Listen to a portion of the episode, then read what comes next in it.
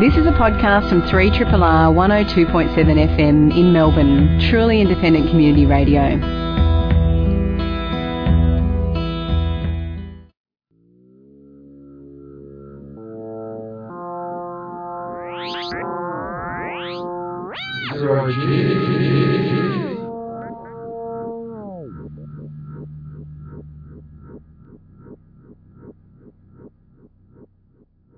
Welcome aboard the Starship Zero G, the science fiction, fantasy, and historical radio show for episode number 1190. I'm Rob Jan, and today's episode is entitled Catching the Winter Rays, and our podcast title is King of Pods. And today in the studio, it is my great pleasure to welcome back to Zero G for the first time in over 14 years, US American fantasy author Raymond E. Feist. Raymond is touring his new Harper Voyager novel King of Ashes, which is the first of an entirely new fantasy book cycle, the Firemane Saga. And the 30 volume plus commentaries Rift War cycle began with Magician in 1982 and wrapped up in 2014 with Magician's End. Find out more about Raymond's literally epic body of work at www.crydee.com rrr.com, and I will embed that link on today's Zero G playlist at rrr.org.au. Welcome back to chilly Melbourne, Ray. Thank you. And boy, you have really lousy summers down here. oh, well, as, as some obscure I, hack once said, winter has come. Yeah, well, as, uh, that obscure hack, who is a friend of mine, has said many things. Uh, you know, I just, I just, every time somebody brings George's name up, I always reference back to. Uh, him autographing my first edition of Armageddon Rag. Oh, I love, love that book. I can remember it when he was doing um, Beauty and the Beast. Yeah, well, that was after he had written uh, Fevre Dream and Armageddon, mm. and then mm. decided Hollywood called. Mm. And uh, I think he had his fill because um, it stood him in good stead when he made the deal for Game of Thrones, obviously, because he understood the industry. A lot of writers don't, and that's really to their disadvantage. Well, this is not the George R. R. Martin show. It's Raymond E. Feist today. And Raymond's been touring with Supernova pop culture conventions and also with Harper Voyager to talk about the, the new book, The King of Ashes. And here's the question I wanted to ask, and, and I was thinking about it on the way here, and I realised it actually answers itself, but I'll ask it anyway. The question why a new epic fantasy rather than working in the elaborate universe you've already created? Well, Midkemia is a virtual world. I mean, that, we start with that. It's like, so let me contrast that for a moment with with uh, questions that I've been asked along the way. Well, how can you write so many novels there? You know, and I say, well, how come Hemingway could write so many novels on Earth? you know, uh, nobody ever asked Mark Twain if he got tired of writing about the Mississippi. I think the point being that um, it was never about the world. It was always about that cycle of five rift wars and there's a lot of kind of game history trivia with the guys I played in college with, with role playing and all that. But the simple answer is is that there were there were always five Rift Wars in my mind, and so when I got to the end of the last one, I was like, okay, I am now done. I could have elected to write something else in the same universe. But I wanted to try, as the musicians, musicians say, some different riffs. I wanted to uh, create a different world and Garn is a very different world in a lot of ways uh, from Midkemia. Uh, you know, magic doesn't work there the same way. Uh, there are no sentient races besides humans, that kind of thing. Uh-huh. Uh, this is the Riff, the new Riff War, then, instead of the Rift War. So we reviewed the book last week on the show, uh, so the audience for Zero G should be a bit prepped about it. so, so we know that there's the uh, the five basic kingdoms, the five crowns on Garn. Uh, it's a a continent kind of like the um, the um, Americas. It's split in the half. A little bit. In little half. Bit, yeah. Okay, it's the two continents, the twin continents. Um, the world of Garn has other continents, but I won't show you where they are just yet. Just yet. Yeah. And uh, North and South Tembria are separated by the Narrows. And there's a choke point in the middle called, uh, which is at the time of the book's beginning, the, the Covenant area. And uh, there's a lot of backstory that can be referenced while reading the novel. Hmm. But the short version is is that the, uh, it starts with a huge betrayal, and the betrayal triggers events like dominoes falling. Um, and as any good novel has in it, there are unexpected consequences. Mm. There are deaths of royal families, we shall say. Uh, I don't think this is giving too much away, really, at this stage. Uh, and there is a character who will survive this battle and go on to be important in the narrative for the next three three novels. Well, I hope it's just three. I hope it's just three. my, my plan is a, a traditional trilogy, uh-huh. you know, three act play basically, and, and unlike most three act plays, the first book is almost a, a, curtain raiser rather than a true first act. It, it definitely introduces all the players and sets the stage, but the uh, real nasty stuff begins in book 2 uh-huh. uh, the, the title of which will be Queen of Storms. Uh-huh. Now, you said one of the first questions a writer should ask about a character who is going to be a leader is why does he or she want the job? I mean, it's early stages yet, but um, I think you've already established a reason for the prince who doesn't know he's a prince. Um, well, well that, that's a very, very interesting question in the context of this book because uh, at this point, the character of Hatushaly uh, doesn't even know there's a job, let hmm. alone does he want it. Yes, he's he's characters are often divided easily into little subcategories, and in this context, I think the one that we could play with is those who want the job and those who are thrust in it despite whatever objections they may have. Yeah. Well, I think we'll play a, a track here, uh, and it's um, uh, one I thought about before I selected it today. It's uh, Nature Boy, and this is from Moulin Rouge's soundtrack, and David Bowie is interpreting it here. And I want to play that one because, well, we play a David Bowie track every week, and, well, it's really about King Arthur. Mm-hmm. That's what the original uh, song is, is for. So we'll give that one a, a go. This is Cecilia Dart Thornton, author of the Bitterbynde trilogy, and you're listening to Zero G on 3 Triple R FM. And no, I can't get you Billy Bob's autograph. Okay, back in the studio, Rob Jan talking to Raymond E. Feist, and that was Nature Boy, David Bowie track for today from Moulin Rouge. I'll show you how old I am when I hear Nature Boy. I think Nat Cole. Yes, exactly.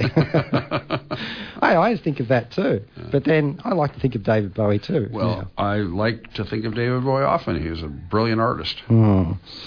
Uh, now, the character, uh, the, the, prince that we're talking about, um, who I will call Hatu for short because that works easier for me, he's got this perpetual burning anger within him that he doesn't really understand yet. And I thought that would actually be a pretty good um, lead into him eventually stepping up into whatever he ends I mean, up I fooled you.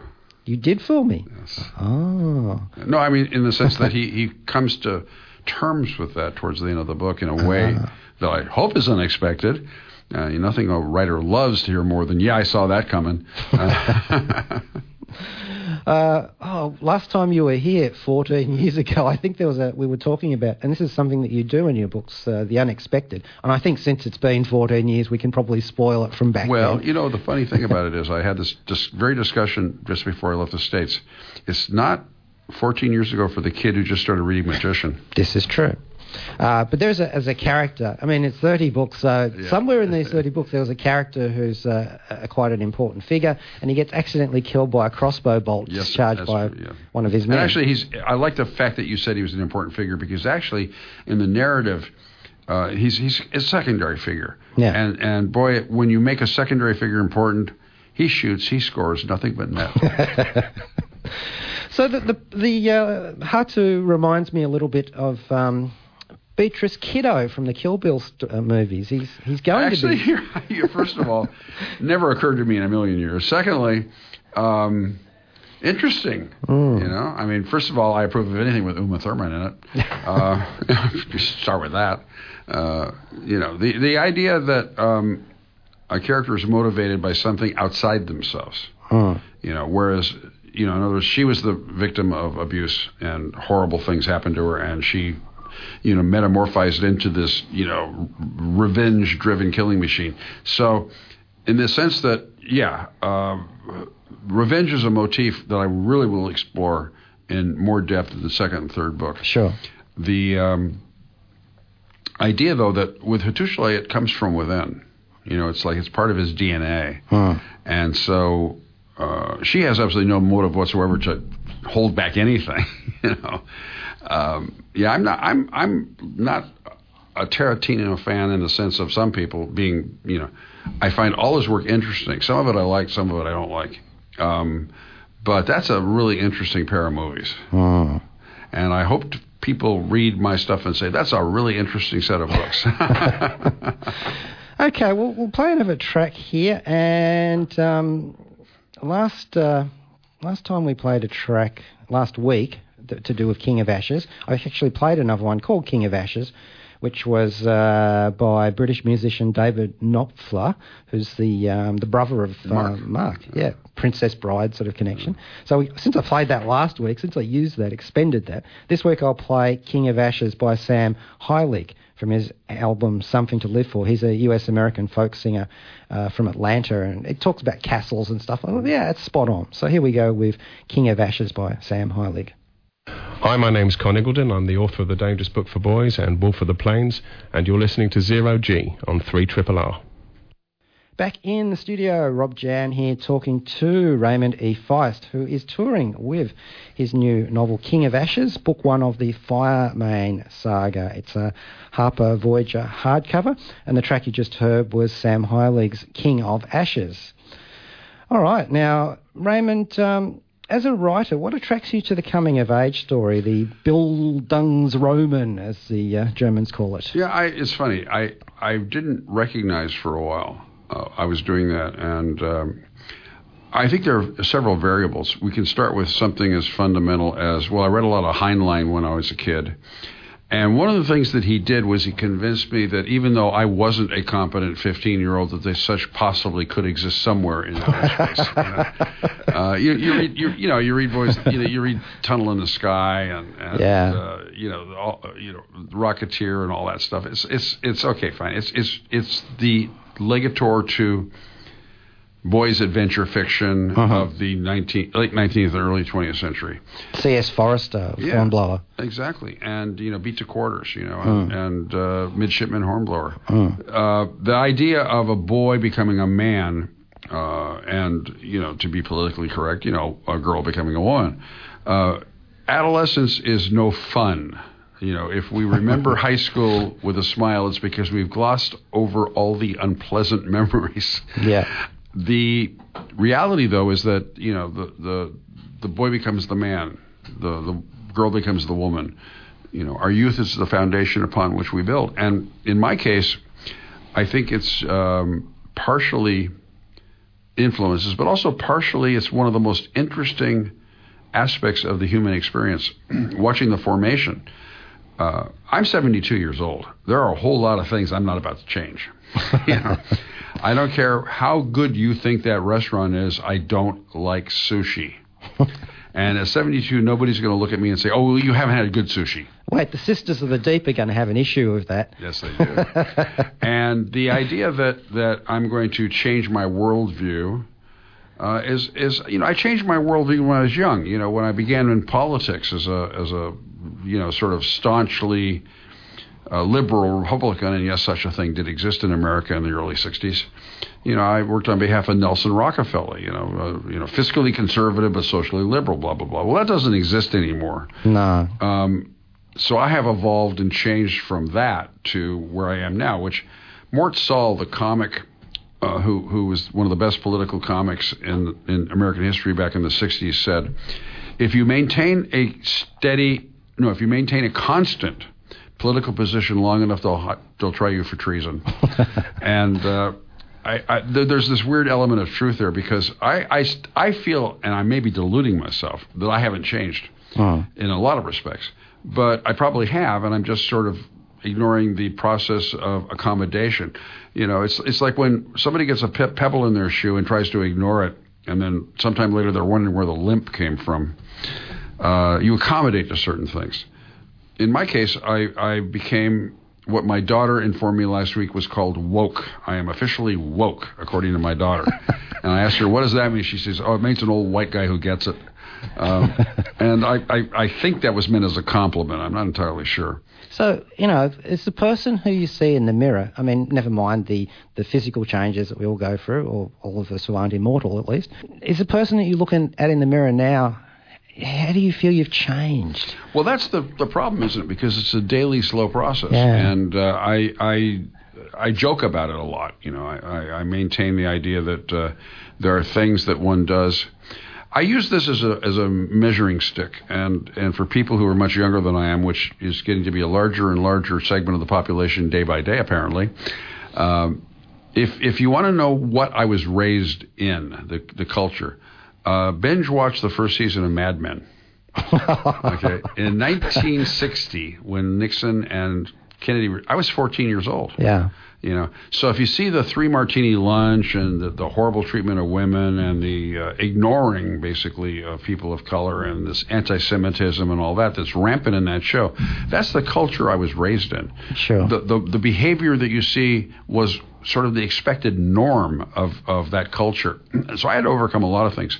You know, I kind of say semi-jokingly, there are young women out there. Well, they're not so young anymore, but there are women out there who you know, I need to hunt down and apologize for being 25. Uh, you know, because Yeah. the way in which I approached relationships, so that's one thing. My political views obviously have changed, given that, as what I said earlier about having gone from lib- liberal Republican to, you know, traitor to my race, apparently, according to some people, and you know, You're a, true- you're a human, Raymond. you Yeah, can't be a traitor. yeah, and um, uh, exactly, and and you know, you know, you know, I'm I'm the uh, sycophant of our insect overlords, apparently, or you know, whatever. It's it's one of those things where I feel like I'm still the same guy, and the world around me has kind of moved and changed and all that. And in response to that, I've had to sort of shift some perspectives. But I think at heart, if I'm to be entirely honest. Um, you know, it's uh, there's still a 15 year old kid inside, and he looks at the mirror once in a while and goes, "Dad," you know. um, it's it's difficult because yeah, things don't work the way they used to. You know, I had to get a hearing aid, and you know, that was sort of you know a blow to my totally fanciful self image. um, you know, I can't sprint up the stairs two at a time the way I did when I was, you know, a, a young larrikin. I, I can't uh, do many things the way I used to. But you can still write, right? Well, we that's the point. appreciate Yeah, that. and I and I enjoy that too. So I guess the answer is, you know, I, I don't think in terms of being painfully aware of moment to moment, Hmm. but it's every once in a while I look in the mirror and I recognize something has changed, and it's just the ravages of time. Hmm. You know, time takes no no prisoners, and Sean Connery said in um, uh, the, the uh, Robin and Marian film, he said, the years they whittle at you. they do, they Yeah. do. Now, You know, speaking of, uh, of of relatives and fathers and so on, um, the next track I wanted to play is again uh, it's called The Little Prince, so that works in with our discussion a about book I adored character. as a child. Yes, and this is by a group called Donovan's Brain, and it's from their album. It's Okay. a defeat of echoes, and it's the fifth album from the Montana-based folk rock troupe, The Little Prince by Donovan's Brain. This is Raymond D. Feiss, scribe of Midkemia, and you're listening to Zero G, science fiction, fantasy, and historical radio.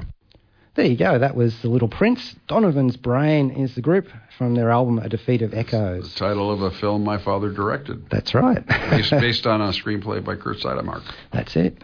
Felix F. Feist, who was no, your Felix, father? Felix E. Feist. E. Feist, sorry. yeah. Yeah, no, Kurt Kurt wrote the book, and they wouldn't let him write the screenplay. There was a whole bunch of studio politics, politics Uh-huh. going on. So my dad wrote the screenplay and directed it.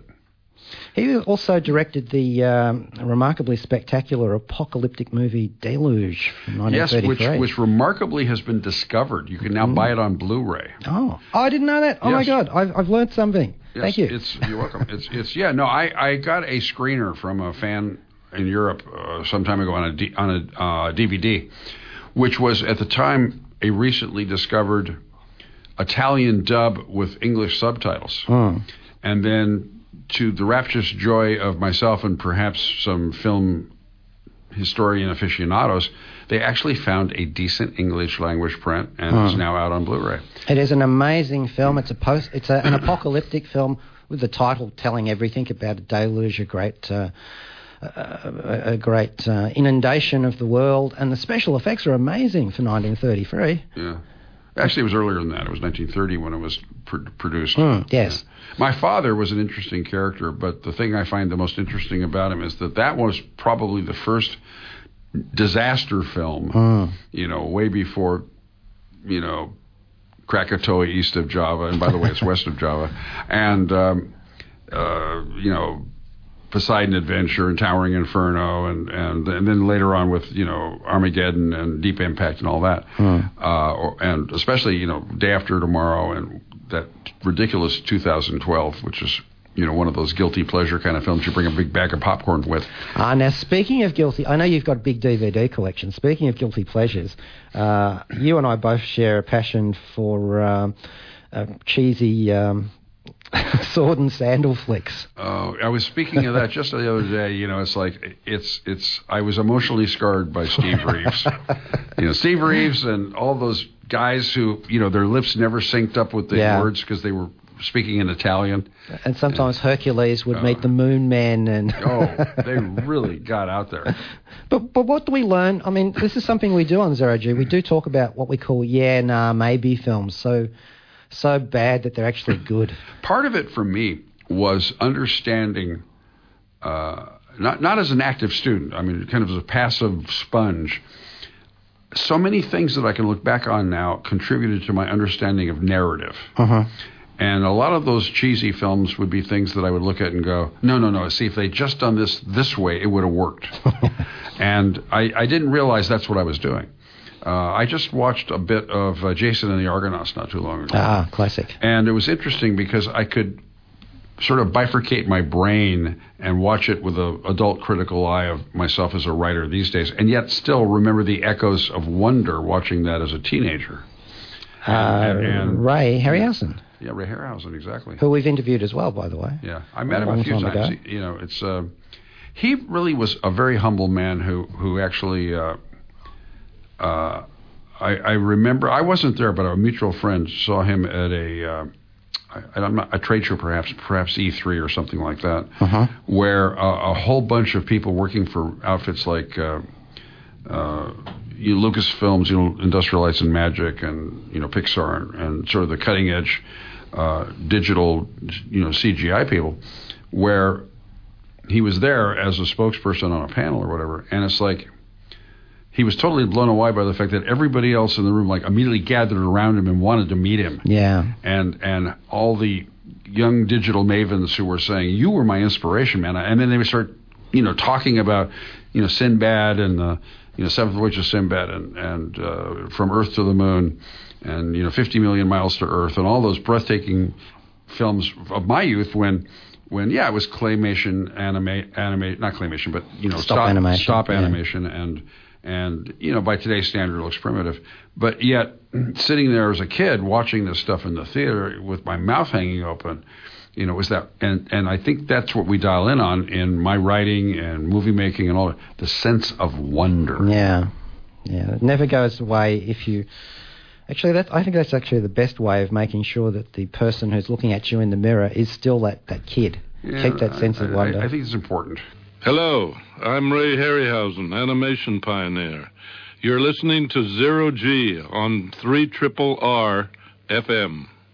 Uh, to give a, a, that's a, a good segue into another track here, a good sword and sandal film, one of my favourites, the 300 Spartans, the soundtrack by Manos Hadjidakis. oh it is so historically bogus but it's Yeah, such fun yeah. but I tell you, I, I like, I prefer it to uh, 300. Well, yeah, well, I mean, it's it's it's it's one of those films where um, you know, and oh, I'm having a senior moment here. Help me out. The the the star of the film. Um, Oh, I can't remember it either. But is it like it's not like Victor Mature or no, something? no, no, like no, no, no. It's uh, uh, Richard E- Egar. Yeah, E- yeah. Richard Egan, I think. And it's like he's you know a guy who's known for cop films and you know playing tough guys and all that and. And uh, westerns a few, and here he is, you know, in the sword, in, in the skirt with the sandals and the sword and all that. And actually, there's some elements of historical accuracy. Yeah, that's just the thing. They at least have armor, and they talk about the Athenian navy, and And they, and they talk about why the 300 have to go and the rest of That's right. for the holy holiday and all of that. Yeah. So we'll give that track now. I'm Terry Pratchett, the undeservedly famous author of the Discworld novels, so you can believe me when I say that Zero G on 3 Triple R is the finest science fiction and fantasy show this side of the black stump. I also think Dibbler's delicious pork sausages are the finest eating anywhere anywhere in the world, so you know you can trust me on this. Ha ha ha ha ha ha ha with three exclamation marks. The Stirring 300 Spartans by Manos Aristarchus from the movie soundtrack, a, a good sword and sandal or, or pepler movie from back in the day. Now we're talking to Raymond E. Feist, whose epic novel, and I really use that in the sense of the word because uh, it is of a new epic saga, the Firemane Saga. It's volume one, King of Ashes, and it's Harper Voyager, a book. We did review the book last week, so for more details, check out last week's Zero G, which is available as a podcast, or you can do audio on demand from rrr.org.au. Now, Raymond, there's a lot of questions that I could ask you about this book. I could go on for another hour, but we don't have the time to do that. Uh, so I'm going to ask one particular question that's inspired by the back cover of the book. Oh no! I am says, not the art director. no, no, but this is actually a, a comment on the back. Oh, you know, a, oh, a catchphrase, Yeah. a, a tagline from the ashes, a king must rise. Now, my question is, why? Why in fantasy novels must there always be a king that rises from the ashes? Why don't they just decide, well, sod this for a game of soldiers. Let's let's just become a democracy or a well, well, first and foremost, I didn't write that. Uh, the, the, you know, the, the the blurb copy guy did. yeah. Uh, secondly, um, I have about six different ways I can go with the answer, so I think I will avoid, you know, turning this into a uh, marketing 101 seminar, and and just leave it with. Um, I think that one of the th- one of the advantages to going into another era, you know, so we go feudal, we go to tribal, whatever, is it simplifies the variable, the moving parts. You know, when you're t- dealing with uh, one character as opposed to a nation. I, I one example. I love the film 1776. I, I adore it. I think it's the probably the least painful way to introduce somebody to some actual American history. Sure. You know, it's- it's because it's got snappy tunes and very good actors. And it really covers the high points. It, you know, the, the, the historian buff will will you know, revel in the details of, you know, it was hot and they had the windows closed and they wore this and Sure. they got food there and, you know, this guy was, you know, getting hemorrhoids or whatever. So, in the sense that it covers the high points. Well, when you write about a monarch, you're dealing with one person who historically tends to echo the kingdom, the people. In other words, there are things about the ruler that exemplify the the, the society. You know, um, when when Charles the First was beheaded by Cromwell, Yeah. it was not just one guy getting another guy a, a really bad haircut. It was also talking about a sea change in culture, society, politics that that was unthought of prior to that in the British history. Uh-huh. And and so what you can do with what I'm doing or other writers will do is is take really complex issues and sort of bo- boil them down to the personal level Right. and use one person as an exemplar of, of things you want to talk about. In the question you ask, I, I think that, you know, it, it could be fun, and, you know, maybe someday I'll have enough courage or maybe enough whiskey to consider doing a story about um, you know, let's uh, create the first republic on a fantasy world. And I, you know, I mean, I, it's it's an intriguing idea, but I point to the fact that the Egyptians were around six thousand years before the Romans showed up to, you know, blow, you know, take over Egypt, and uh, that was about eight thousand years ago. Um, and we've only had uh, a republic predicated on ideals. That's the unique thing about America. I, I tend not to be. I try very hard not to be jingoistic, but but the one thing I will say that we should get props for, we were the first nation that said, let's not think about the divine right of inheritance by God. Let's not think about simply who's got the biggest gun.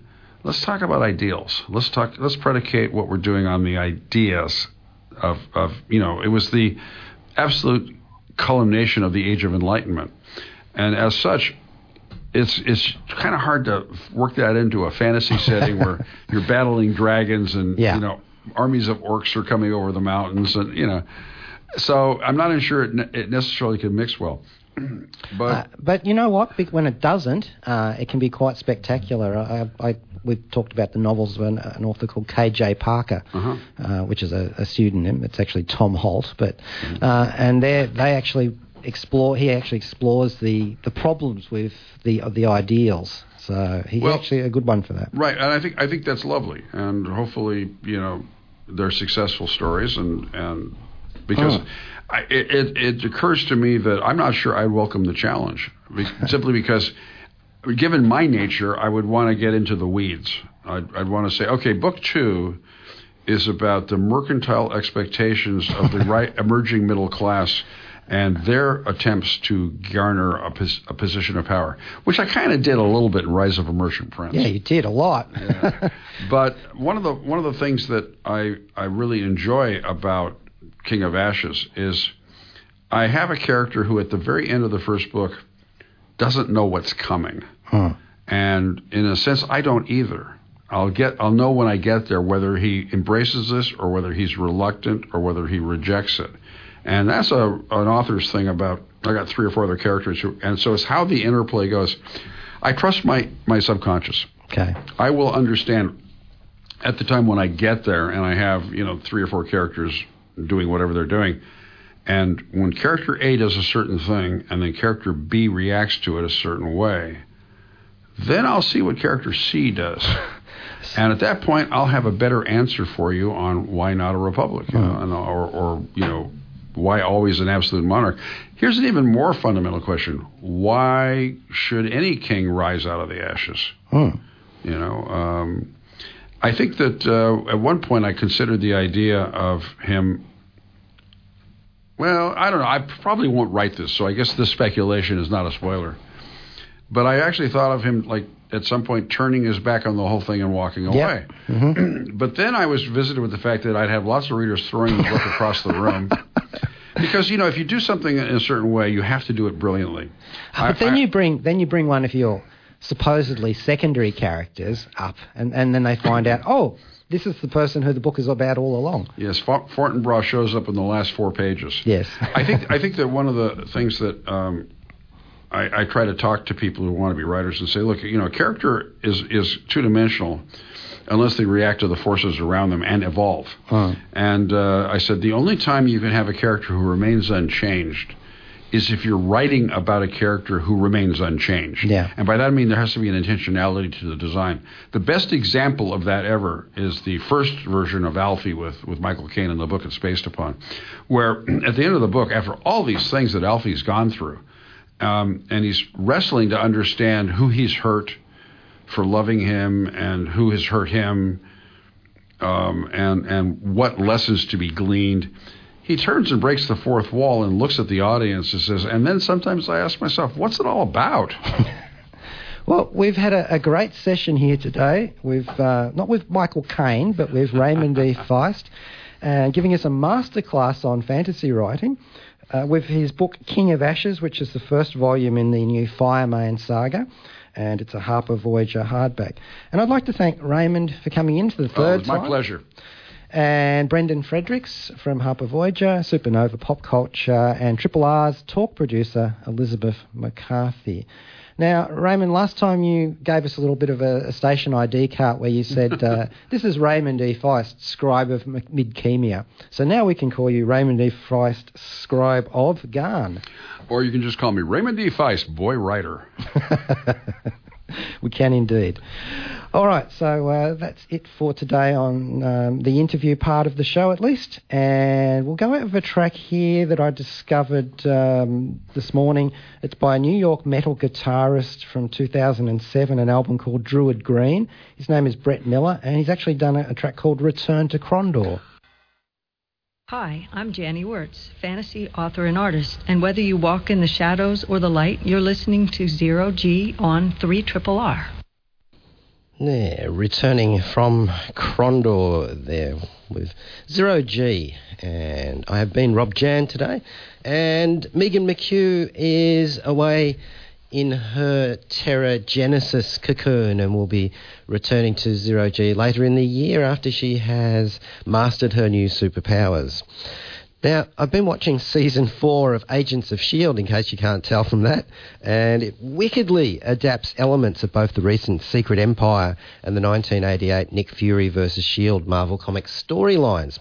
And the first is a, a way deeper variant of Hydra taking over the world than we saw them attempt in Captain America Civil War. In the, in the comic book miniseries, it's the result of cosmic cube reality bending, where famously even Captain America's origin was perverted to make him the ultimate deep cover Hydra agent.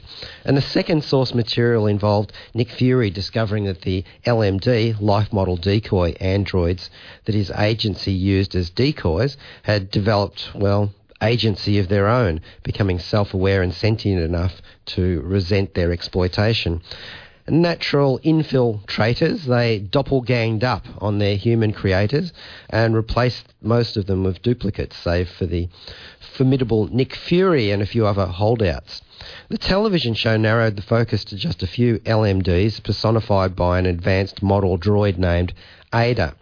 In the course of the season, she ends up spiriting several of the show's main characters into a virtual reality simulation called The Framework, where the underlying trope is that Hydra rules supreme. Ada, uh, played by Mallory Jansen in the simulation, is the infamous Madam Hydra, and some of the framed heroes get to play villains, which is always a fun challenge for the actors. It's deftly done and furthermore plays pointedly to today's headlines, with President Donny Dystopia seemingly being his own budding Hydra whisperer in our own increasingly fictional real world. Enjoyably chilling, at least on television, not so much in real life. It's also an interesting exploration of the ethics surrounding the creation of AIs, and they've successfully introduced and developed the Ghost Rider and his Hot Wheels. Uh, bad news for the life model decoys. LMDs burn real well. Titanium chassis, chassis and all that. Uh, yet another in the long fleet of movie and TV Dodge, Char- Dodge Chargers the Ghost Rider has. Unlike Robbie the Ghost Rider, I'm not a flaming petrol head. What is it about chargers? They're ubiquitous in movies and on telly. Well, I'll leave you with that for the moment. 1982, when Magician came out, Raymond E. Feist's first book in his Midkemia saga, The Rift War, also was the year for a great fantasy movie. Well, I thought it was great at least, and it's Conan the Barbarian. So this is Basil Poledouris' Theology Civilization theme, and this is one of my favourite all-time tracks from any soundtrack. Okay, thanks a lot for listening to Zero G today, and thanks to Beck for helping out as well. That's it. Coming up next is Joe Brunatic with Astral Glamour. This has been a podcast from 3RRR 102.7 FM in Melbourne. Truly independent community radio. Want to hear more? Check out our website at rrr.org.au.